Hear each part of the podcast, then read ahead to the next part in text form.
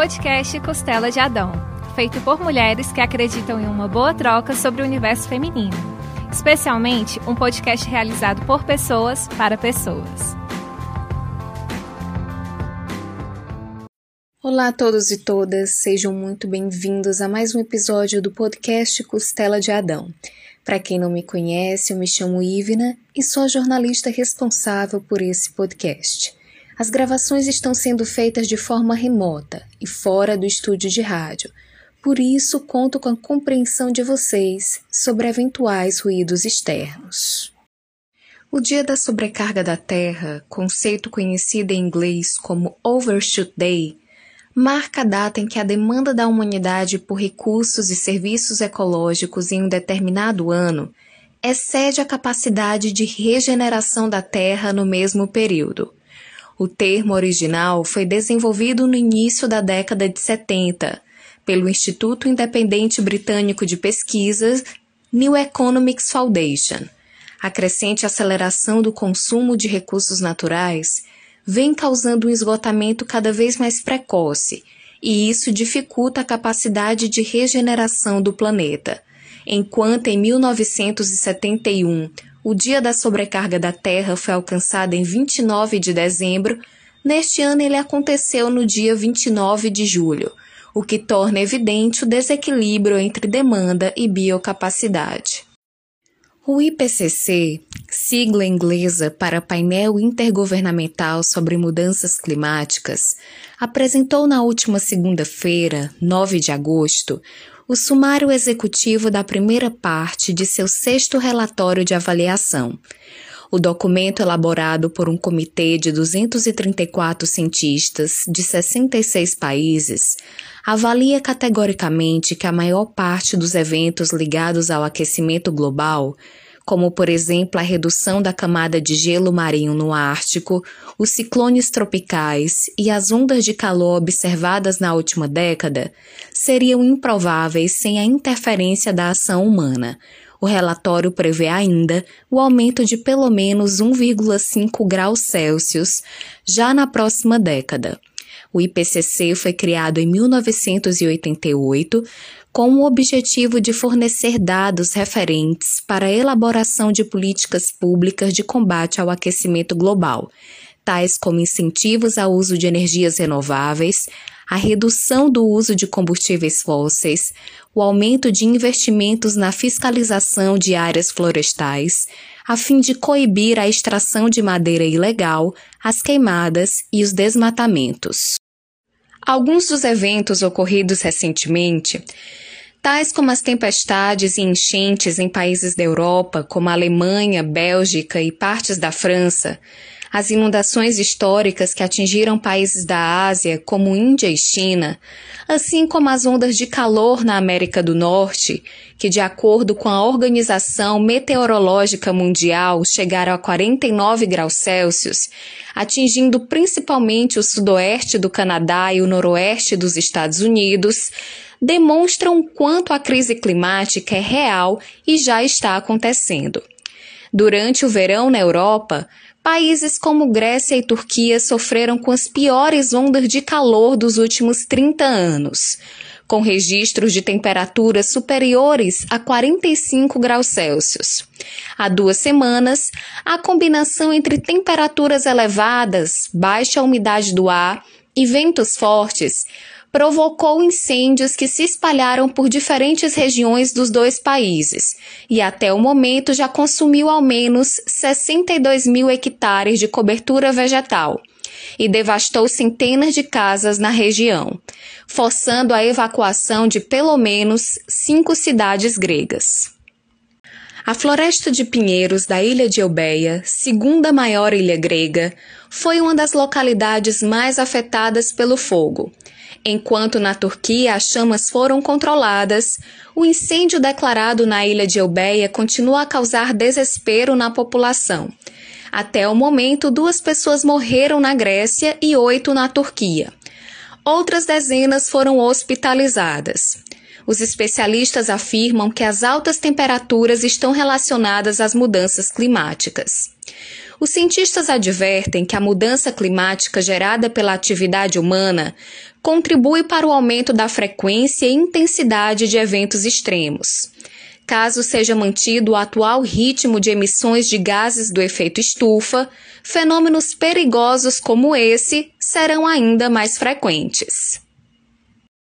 Quando falamos de Brasil, de acordo com estudos divulgados pela Embrapa, a seca extrema provocada pelo El Ninho de 2015 e início de 2016, associada às queimadas florestais induzidas pela ação humana na Amazônia, causaram a morte de cerca de 2,5 bilhões de árvores e emitiram 495 milhões de toneladas de gás carbônico para a atmosfera, em uma área que representa apenas 1% de toda a floresta amazônica brasileira.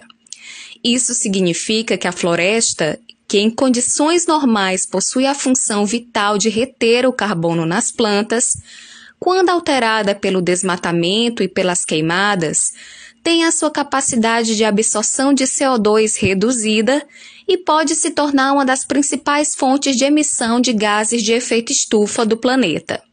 Além das queimadas na floresta amazônica, uma frente fria combinada a uma massa polar que chegou ao sul do Brasil em julho deste ano afetou também as regiões sudeste e parte do centro-oeste do país.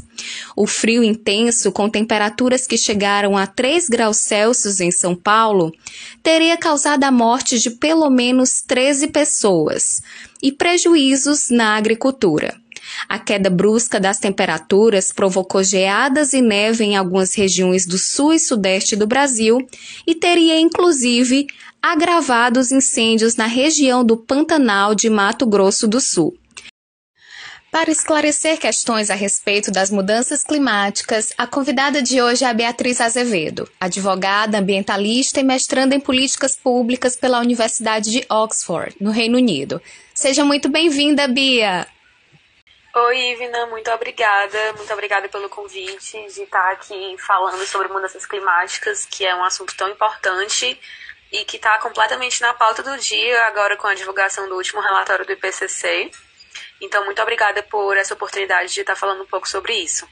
Eu que agradeço, Tabi, a sua participação. É, esses eventos extremos, né, como secas, incêndios florestais, tempestades, inundações, ondas de calor, o aumento das temperaturas, o derretimento do gelo marinho no Ártico, são alguns dos eventos climáticos extremos que infelizmente já estão acontecendo.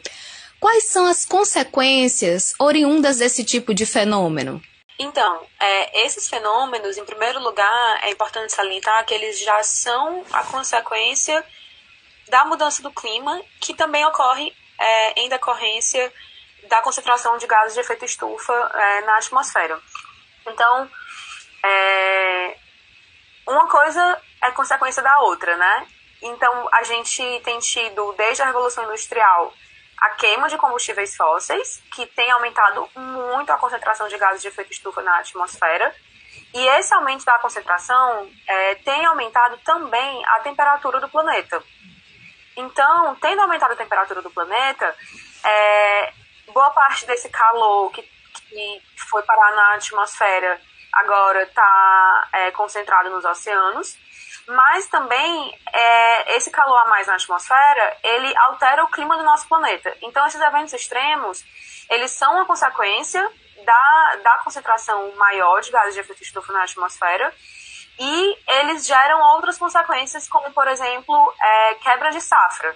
Se a gente tem é, um clima que ele é instável, que as pessoas não sabem quando é que vai chover, e quando a chuva vem, ela vem torrencial e aí ela estraga a plantação, isso, isso, vai, é, isso vai afetar a agricultura do planeta, isso vai afetar a maneira como a gente produz alimentos, a maneira como a gente consome alimentos. É, da mesma forma, as consequências disso para as cidades. Inundações, infelizmente, as nossas cidades foram construídas aterrando rios, aterrando nascentes. É, impermeabilizando o solo, porque tudo no concreto, né, a gente tem poucas áreas verdes. Então, quando você tem uma inundação, você tem uma chuva torrencial, uma tempestade extrema, essa água não tem para onde escorrer. Então, ela vai o quê? Ela vai inundar a casa das pessoas, ela vai gerar prejuízo de infraestrutura, vai sair carregando um monte de carro, como a gente tem visto nas últimas tempestades torrenciais que aconteceram, por exemplo, na China. É, e aí a gente também tem as injustiças sociais que tudo isso gera, né? Porque a gente sabe que a mudança climática vai impactar todo mundo, afinal, estamos alterando o clima do planeta. Então, todos nós, seres humanos que vivemos nesse planeta, seremos impactados. Mas as pessoas que têm menos capacidade de, de se adaptar à mudança do clima vão ser as pessoas que vão ser mais que vão sofrer os piores impactos, porque elas não têm como mudar de casa, elas não vão, é, vão ter que vão ter que arcar com preços mais caros dos alimentos, Muitas vezes essas pessoas vão se tornar refugiadas climáticas. É, infelizmente, a gente sabe que as pessoas em maior vulnerabilidade social também são as pessoas que estão em maior vulnerabilidade ambiental, porque as casas são construídas em costas de morros ou então em áreas de, de alagamento, em áreas de, de alagamento de rio ou então de lagoas. Então, esses eventos extremos, eles além de gerarem consequências que vão, obviamente, impactar a sociedade como um todo, é, é, importante perceber que essas consequências elas também estão distribuídas de maneira muito desigual na sociedade. Para modificar o atual cenário de crescente aquecimento global, é necessário a implementação de políticas públicas globais, como, por exemplo, a redução do desmatamento, o incentivo ao uso de fontes de energias renováveis e a redução do uso de combustíveis fósseis. O que vem sendo feito na tentativa de frear os efeitos devastadores das mudanças climáticas? Então, é, já faz bastante tempo, né, décadas, a gente está indo agora para a COP26, então no mínimo 26 anos de negociações climáticas, em que no âmbito da ONU, né, que é a Convenção Quadro das Nações Unidas é, para as Mudanças Climáticas, os países vêm se reunindo anualmente para tentar chegar a um, um consenso de como resolver esse problema. Então, em 2015 foi aprovado o Acordo de Paris, que é um acordo, um tratado internacional que previu uma plataforma é, de uma plataforma de compromissos voluntários que os países podem apresentar para reduzirem as suas emissões e também para mostrar é, políticas públicas de adaptação para os impactos que já existem e que vão passar a existir cada vez mais das mudanças climáticas. Então, esse ano, por exemplo, a gente vai ter a COP26, que vai acontecer no Reino Unido, aqui no Reino Unido. E é, os países vão rever as suas metas. Por quê? Porque atualmente os compromissos que os países apresentaram junto à ONU, eles ainda levam a um aquecimento de 3 a 4 graus na temperatura do planeta. Quando a gente sabe que o seguro para a humanidade e, e para a resiliência do planeta é que esse aumento se, seja no máximo de 1,5 grau. Sendo que, é, como foi reconhecido agora pelo último relatório do IPCC, na verdade, o clima do planeta já aqueceu 1 grau. Então a gente já já está queimando quase o limite e, infelizmente, atual, é, mesmo se os compromissos que foram apresentados forem cumpridos, que a gente não sabe, ainda assim o, o aumento de temperatura vai ser muito maior do que o limite seguro. Então, quais são essas medidas que os países podem adotar para é, reduzir os efeitos das para reduzir o efeito das mudanças climáticas, né? Como tu falou, reduzir o desmatamento, promover é, energias renováveis, e, obviamente, parar de queimar combustíveis fósseis. Infelizmente, hoje em dia, a gente, os governos ainda subsidiam combustível fóssil. O que isso quer dizer? Combustível fóssil, ele recebe o dinheiro novo do dinheiro que a gente paga de imposto e que vai para o governo, ele recebe esse dinheiro para poder é, ser economicamente viável. Então, recebe, é, recebe empréstimo de banco, recebe isenção fiscal, e tudo isso faz com que é, o combustível fóssil ele se torne mais economicamente viável por meio desses investimentos também governamentais. Então, em primeiro lugar, a primeira coisa que precisa acontecer é acabar com subsídios a combustíveis fósseis. E, para além disso, eu acredito que as empresas de combustíveis fósseis elas precisam ser responsabilizadas pelos danos que elas causaram ao clima do planeta. Então, da mesma forma que a gente quer responsabilizar a Vale pelos desastres de mineração, a gente precisa responsabilizar as empresas de combustíveis fósseis pelo, pela crise climática. Então, esse é um ponto. É, o segundo ponto é que a, a indústria de, de renováveis ela precisa de um incentivo, ela precisa de subsídios para ela poder conseguir também se tornar competitiva no mercado internacional é, e, para além disso, para poder conseguir gerar empregos, para absorver essa demanda de empregos que a gente tem hoje, principalmente por conta também da crise do Covid, tem muita gente desempregada, é, e também desemprego estrutural, enfim, de mecanização da indústria. Então, a gente tem uma demanda muito grande por emprego e as energias renováveis, elas geram muito mais emprego do que as energias fósseis. É, e, para além disso, obviamente, redução do desmatamento, né, que no Brasil é, é, um, é a principal fonte de emissões de gases de efeito estufa no Brasil vem do setor do desmatamento, é, que está muito associado também a, ao agronegócio, que também tem uma bancada no Congresso que atualmente está promovendo a flexibilização da legislação ambiental, sendo que não é necessário é, desmatar tanto, não é necessário desmatar de, de forma geral, na realidade, para conseguir é, fazer, para produzir alimento para as pessoas, porque existe agricultura é, agricultura agroecológica, existem outras técnicas de agricultura focadas na, na, alimentação saudável, orgânica, que são muito mais saudáveis para as pessoas, que geram uma renda mais distribuída, se a gente estiver pensando em pequenos agricultores, pequenos e médios agricultores, do que uma agricultura de monocultura, que em sua grande parte é voltada para exportação, para o mercado de commodities, para alimentar gado e alimentar rebanho do outro lado do mundo, na China.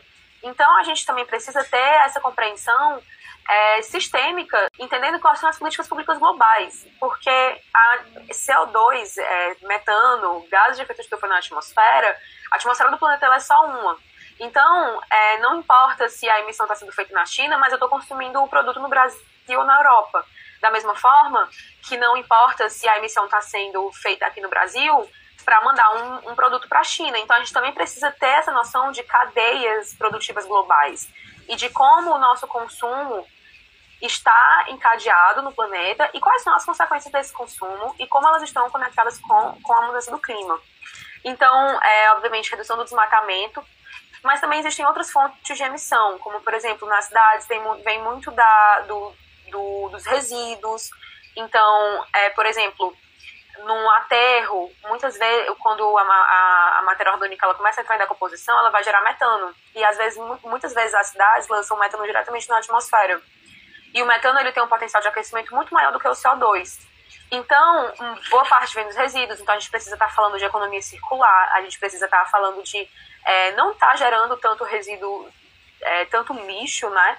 É, não só reciclagem, mas realmente ter, pensar numa cadeia produtiva que no final não haja um resíduo para ser gerado. E sim, como eu falei, é, todos os produtos eles serem reinseridos na cadeia produtiva, que é o conceito de economia circular.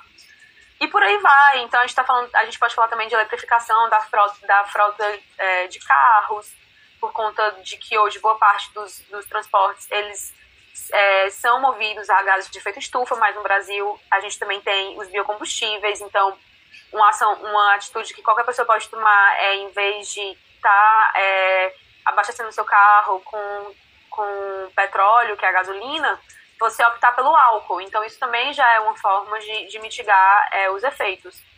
Então, nesse sentido, o que eu diria em relação a políticas públicas é que a gente pense nessa regulação é, a um nível global, entendendo que importar emissões também, é, você também precisa ser responsável, o país também precisa se responsabilizar pelas emissões que ele está importando. É, e mais também ter políticas públicas fortes nos países que sejam para é, reduzir as emissões e, ao mesmo tempo, fomentar áreas de crescimento, como, por exemplo, renováveis, que vão gerar empregos, e com a perspectiva de justiça social, uma perspectiva também de promover políticas de adaptação para conseguir é, auxiliar as pessoas que, como eu falei, respondi na primeira pergunta, estão numa situação de vulnerabilidade social maior. Por que, que ainda existe uma relativização e até mesmo uma negação dos impactos ambientais causados pela ação humana, apesar dos efeitos catastróficos das mudanças climáticas serem tão perceptíveis e significativos? Então, por muito tempo, o negacionismo climático, que é esse movimento de negar a ciência do clima, de dizer que as mudanças climáticas elas sempre ocorreram na história do planeta, que isso não está associado com é, gases de efeito, emissão de gases de efeito estufa pela, pela, pela indústria de combustíveis fósseis, por muito tempo esse movimento, na realidade, foi financiado pelas próprias indústrias de combustíveis fósseis. Porque elas sabiam que o produto que elas estavam vendendo tinha essas consequências para o planeta e para a humanidade, mas obviamente elas estavam lucrando com essa operação, né, com esse com, com, com esse mercado. Então financiaram estudos e propaganda para descredibilizar a ciência do clima e para dizer que na verdade isso é que o, o, a mudança do clima ela era natural na história do planeta, que isso não veio da ação humana, o que não é verdade. Porque a concentração de gás de efeito estufa na atmosfera que a gente tem hoje e a temperatura que a gente está vendo no planeta e a maneira como essa concentração aumentou e a, maneira como é esse, essa temperatura aumentou num curto espaço de tempo, é sem precedentes na história do nosso planeta. Então, realmente foi consequência é, da, da ação humana, como a gente vem conversando por meio da queima de combustíveis fósseis, desmatamento, dentre outras ações. Então, é por isso, é porque realmente é, o lobby da indústria fóssil é muito forte, o lobby no, nos, nos, governos. Por que a gente ainda tem tanto subsídio para a indústria de combustível fóssil? Porque é uma indústria muito poderosa. Então, é por isso que, por muito tempo, é, o negacionismo ele se tornou, é, ele, ele foi incentivado por essas empresas e havia essa relativização dos impactos. A demanda desenfreada por consumo, sobretudo nos países mais ricos, tem levado ao esgotamento dos recursos naturais do planeta e atingido diretamente a população mais pobre e vulnerável, que tem menores chances de se proteger e resistir aos impactos negativos do aquecimento global, o que é a causa daquilo que chamamos de injustiça climática. Você poderia explicar melhor sobre o significado desse termo e quais são os grupos diretamente mais afetados pela crise ambiental? O conceito de injustiça climática, ele é a sobreposição dos efeitos da mudança do clima com injustiças sociais que já existem na nossa sociedade e que são muitas vezes estruturais. É, Para a gente compreender isso, eu acho importante a gente falar de responsabilidades históricas. Porque a gente sabe que existem países do norte global, que são a Europa, principalmente, principalmente a Europa, mas Europa e Estados Unidos, que tiveram a oportunidade durante, durante muitos anos, décadas, quase séculos, é, de se desenvolver por meio da queima de combustíveis fósseis, também é, explorando países da periferia do capitalismo, por meio de práticas, inclusive desumanas, como foi a escravidão, que aconteceu por muito tempo. É, e esses países se desenvolveram com base nisso. E até hoje é, se desenvolvem de, de, maneira que muitas vezes a, a, a, atividade predatória ela acontece em países da América Latina, da África, da Ásia, mas os lucros eles são remetidos para é, os países é, centrais do, do, capitalismo. Então, eu acho que essa noção estrutural de como a, o poder está distribuído no, na, nossa, no, na nossa sociedade global é muito importante da gente compreender porque é, responsabilidades históricas elas significam que hoje esses países eles têm um dever de ajudar o, os outros os, os, países que estão nesse processo é, de, de ter que sair das, das fontes de combustíveis fósseis e passar para fontes de energias renováveis. Então, por exemplo, é, um, qual é um reflexo que eu acredito ser de responsabilidades históricas? se é, países da, da Europa conseguiram acumular renda, conseguiram se desenvolver, muitas vezes causando é, a mudança do clima, então esses países, por exemplo, deveriam abrir suas fronteiras para os refugiados climáticos, porque são pessoas que não vão ter mais onde morar. Países inteiros podem desaparecer, como é o caso de pequenas ilhas, e esses países eles pouca contribuição tiveram para o problema, porque não são grandes países com, com com grandes populações, com grandes poderes aquisitivos que consumiram bastante ou não são países que, que estiveram queimando muitos combustíveis fósseis, mas vão desaparecer. E o que é que vai acontecer com essas populações? O que é que vai acontecer com essas pessoas? Uma cultura inteira que vai estar literalmente submersa. Então, quando a gente fala de injustiça climática, a gente está falando de países inteiros que podem desaparecer, a gente está falando de outros países que são países que, que têm uma população de, de em grande parte, uma população de baixa renda que está no nível do mar. Quando o nível do mar subir, essas pessoas vão para onde? É, a gente está falando de países na África que vão sofrer cada vez mais com injustiça hídrica, com falta de água. Isso vai exacerbar conflitos locais, vai exacerbar guerras. E a gente não precisa ir muito longe. A gente sabe que no, no Nordeste do Brasil, a água ela vai se tornar cada vez mais escassa, as secas vão se tornar cada vez mais severas.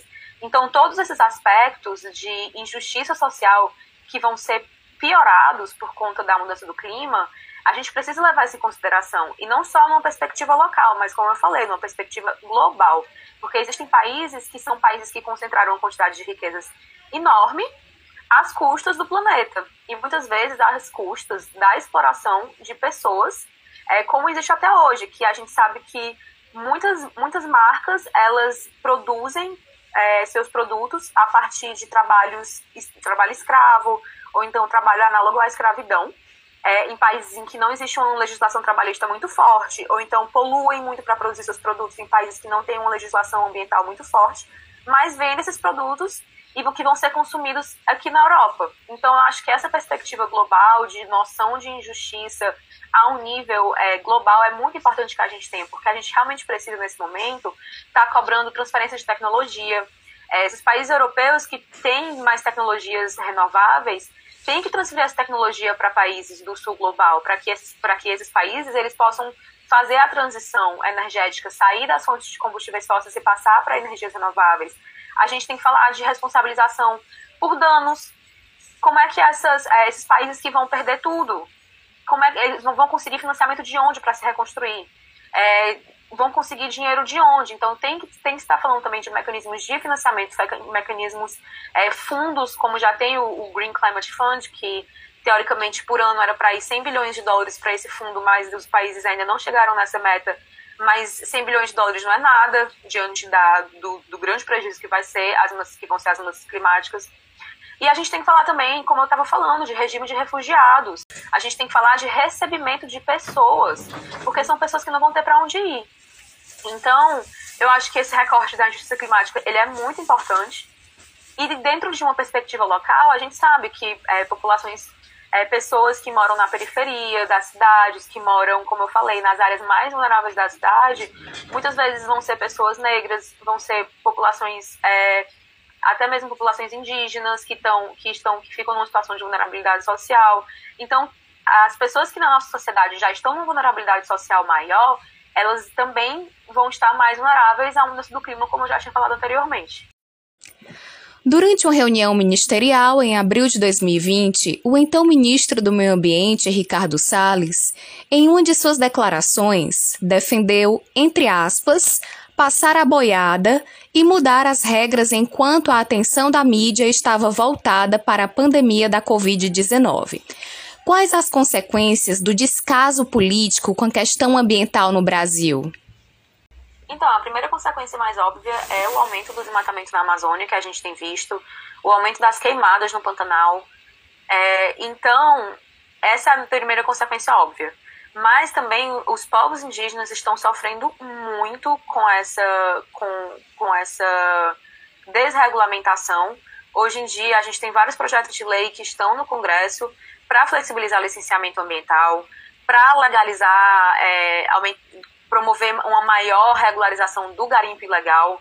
A gente também tem projetos de lei que estão revendo as regras de demarcação de terras indígenas para dificultar a demarcação de terras indígenas.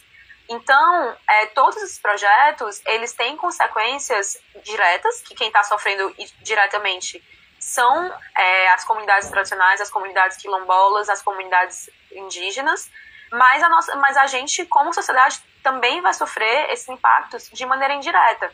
Porque, por exemplo, é, a Amazônia, ela, o desmatamento na Amazônia afeta todo o ciclo hídrico do nosso continente. Então, se você desmata as, a, a, Amazônia, isso vai diminuir a quantidade de evapotranspiração da floresta. Então, os rios aéreos da Amazônia que alimentam todo o, o sistema hídrico do continente, eles vão, vão, vão ter menos água. E aí o que é que isso acontece? Junto também com o desmatamento é, nas matas ciliares, nas nascentes do sistema, do sistema é, hídrico do Sudeste e com falta de planejamento é, energético, a gente está falando agora de crise hídrica. Então, o que é a crise hídrica? A crise hídrica é as, as hidrelétricas, 70% da energia elétrica do Brasil vem de, de hidrelétricas. Então, a gente precisa dessa água que vem da Amazônia por meio de rios aéreos para abastecer essas hidrelétricas que estão no sudeste do Brasil. No momento em que você quebra o equilíbrio lá na Amazônia, você está colocando menos água nesse sistema. E aí você gera, como eu falei, uma crise hídrica, que é exacerbada também pelas mudanças climáticas, porque a gente está passando agora pela pior seca em 91 anos. Então, é, isso vai gerar o quê? Aumento na conta de luz. E aí, pra, porque as hidrelétricas não estão conseguindo gerar energia para a população, aí você aciona o quê? As termoelétricas que aí que é o quê? Que é a queima de combustível fóssil. Então, retroalimenta, é um problema que se retroalimenta. Falta água por causa de mudanças climáticas, falta água por causa de desmatamento, e aí você vai acionar as termoelétricas que vão jogar mais gás de efeito estufa na atmosfera e vão piorar ainda mais o problema. Então, é um ciclo vicioso, uma cadeia negativa que afeta todo mundo. E também, se você a gente começa, como eu falei, nos piores efeitos das mudanças climáticas, quando a gente está falando de quebra de safra, o preço dos alimentos vai subir as pessoas, a gente no, no, Brasil, a gente infelizmente tem uma base, a gente tem uma, uma economia baseada na exportação de commodities. Como é que vai ficar a economia do país, né? Então é um tiro no pé. É um verdadeiro tiro no pé que o agronegócio agora está fazendo, é, com essa bancada da ruralista no Congresso, que pressiona por essa desregulamentação, que pressiona por essa flexibilização, para ter um ganho imediato, um ganho imediato de, é, de produtividade, mas sem pensar na sustentabilidade do próprio negócio, porque agora essas empresas elas estão pensando no lucro rápido, mas daqui a 15 anos, daqui a 20 anos, quando a gente não tiver mais água, quando a gente não tiver mais resiliência climática para você saber quando é que você vai plantar e quando é que você vai colher. É, então é realmente muito, é muito, é muito nefasto, é muito trágico o que está acontecendo no Brasil hoje. Mas eu acredito que a gente tem sim condições de mudar esse cenário. Ano que vem a gente vai ter eleições. Então, eu, por isso que eu acho que podcasts como esse são tão importantes, porque a gente precisa entender a gravidade do problema para tomar alguma medida a respeito, tomar alguma decisão, é, falar sobre isso com as pessoas, se informar para poder conseguir dar informação e a gente conseguir virar esse jogo para que nas eleições do ano que vem a gente consiga votar para deputadas e deputados federais, para governadoras e governadores e para um, um presidente ou presidenta que leve a sério a questão climática, que leve a sério uh, os, as, os, os, impactos de injustiça social que isso vai causar para o nosso país, é, e que promova políticas para que a gente consiga sair dessa crise e sair de uma maneira positiva, sair com um Brasil que está investindo em ciência, que está investindo em tecnologia, investindo em renováveis, gerando emprego, gerando renda para a população. É, então, eu acredito que é possível reverter essa crise, Infelizmente, a gente sabe que, o, como, como eu já citei aqui, a gente já aumentou a temperatura do planeta em 1 grau, de um máximo de 1,5. É, mas se a gente conseguir tratar esse problema com a seriedade que, que ele merece, é, eu acredito que ainda existe esperança sim, e eu acredito que na saída política, porque a gente precisa de políticas públicas que pressionem essas empresas, que regulamentem a atuação delas, para que a gente consiga proteger nosso meio ambiente e para que a gente consiga proteger a nossa população. A gente vai chegando ao final de mais um episódio, né? Agradeço muito a participação da Bia. Como a gente falou aqui, esse é um tema muito importante. E eu queria saber, Bia, se você tem alguma referência, né, algum tipo de bibliografia para recomendar aqui para os nossos ouvintes. Eu recomendo muito o blog do professor Alexandre, que tem o Instagram, mas também tem o próprio blog, que é o que você faria se soubesse o que eu sei. É, e também recomendo a leitura do, do, do, sumário executivo do último relatório do IPCC, que fala muito bem sobre esses impactos que eu estou descrevendo aqui, esses números. É, e eu acho que, de maneira geral, acompanhar as notícias, a gente está vendo aí o que está acontecendo na Grécia, o que está acontecendo na China. Também tem uma newsletter que eu recebo todos os dias, que é a Clima Info que sintetiza todas as notícias de mudanças climáticas que estão acontecendo no planeta. Eles é, divulgam publicações em revistas como a Nature, Science, que trazem as principais informações sobre mudanças climáticas. Então, muitas vezes eu, eu vou no, no, na, na Clima Info e vou e pego o artigo e leio o artigo na revista. É, então, como eu acabo lendo muito sobre isso, acaba que é uma, é uma fonte de informação que está muito espaçada na minha cabeça, mas se eu for falar de hubs de informação, eu diria Clima Info e o blog do professor Alexandre. Muito obrigada a você que ficou até agora com a gente. Se quiser entrar em contato, pode mandar um e-mail para podcastcosteladeadão@gmail.com. Segue a gente nas redes sociais do podcast Costela de Adão, segue a Bia, arroba Bia Climática e até o próximo episódio. Podcast Costela de Adão, feito por mulheres que acreditam em uma boa troca sobre o universo feminino. Especialmente um podcast realizado por pessoas para pessoas.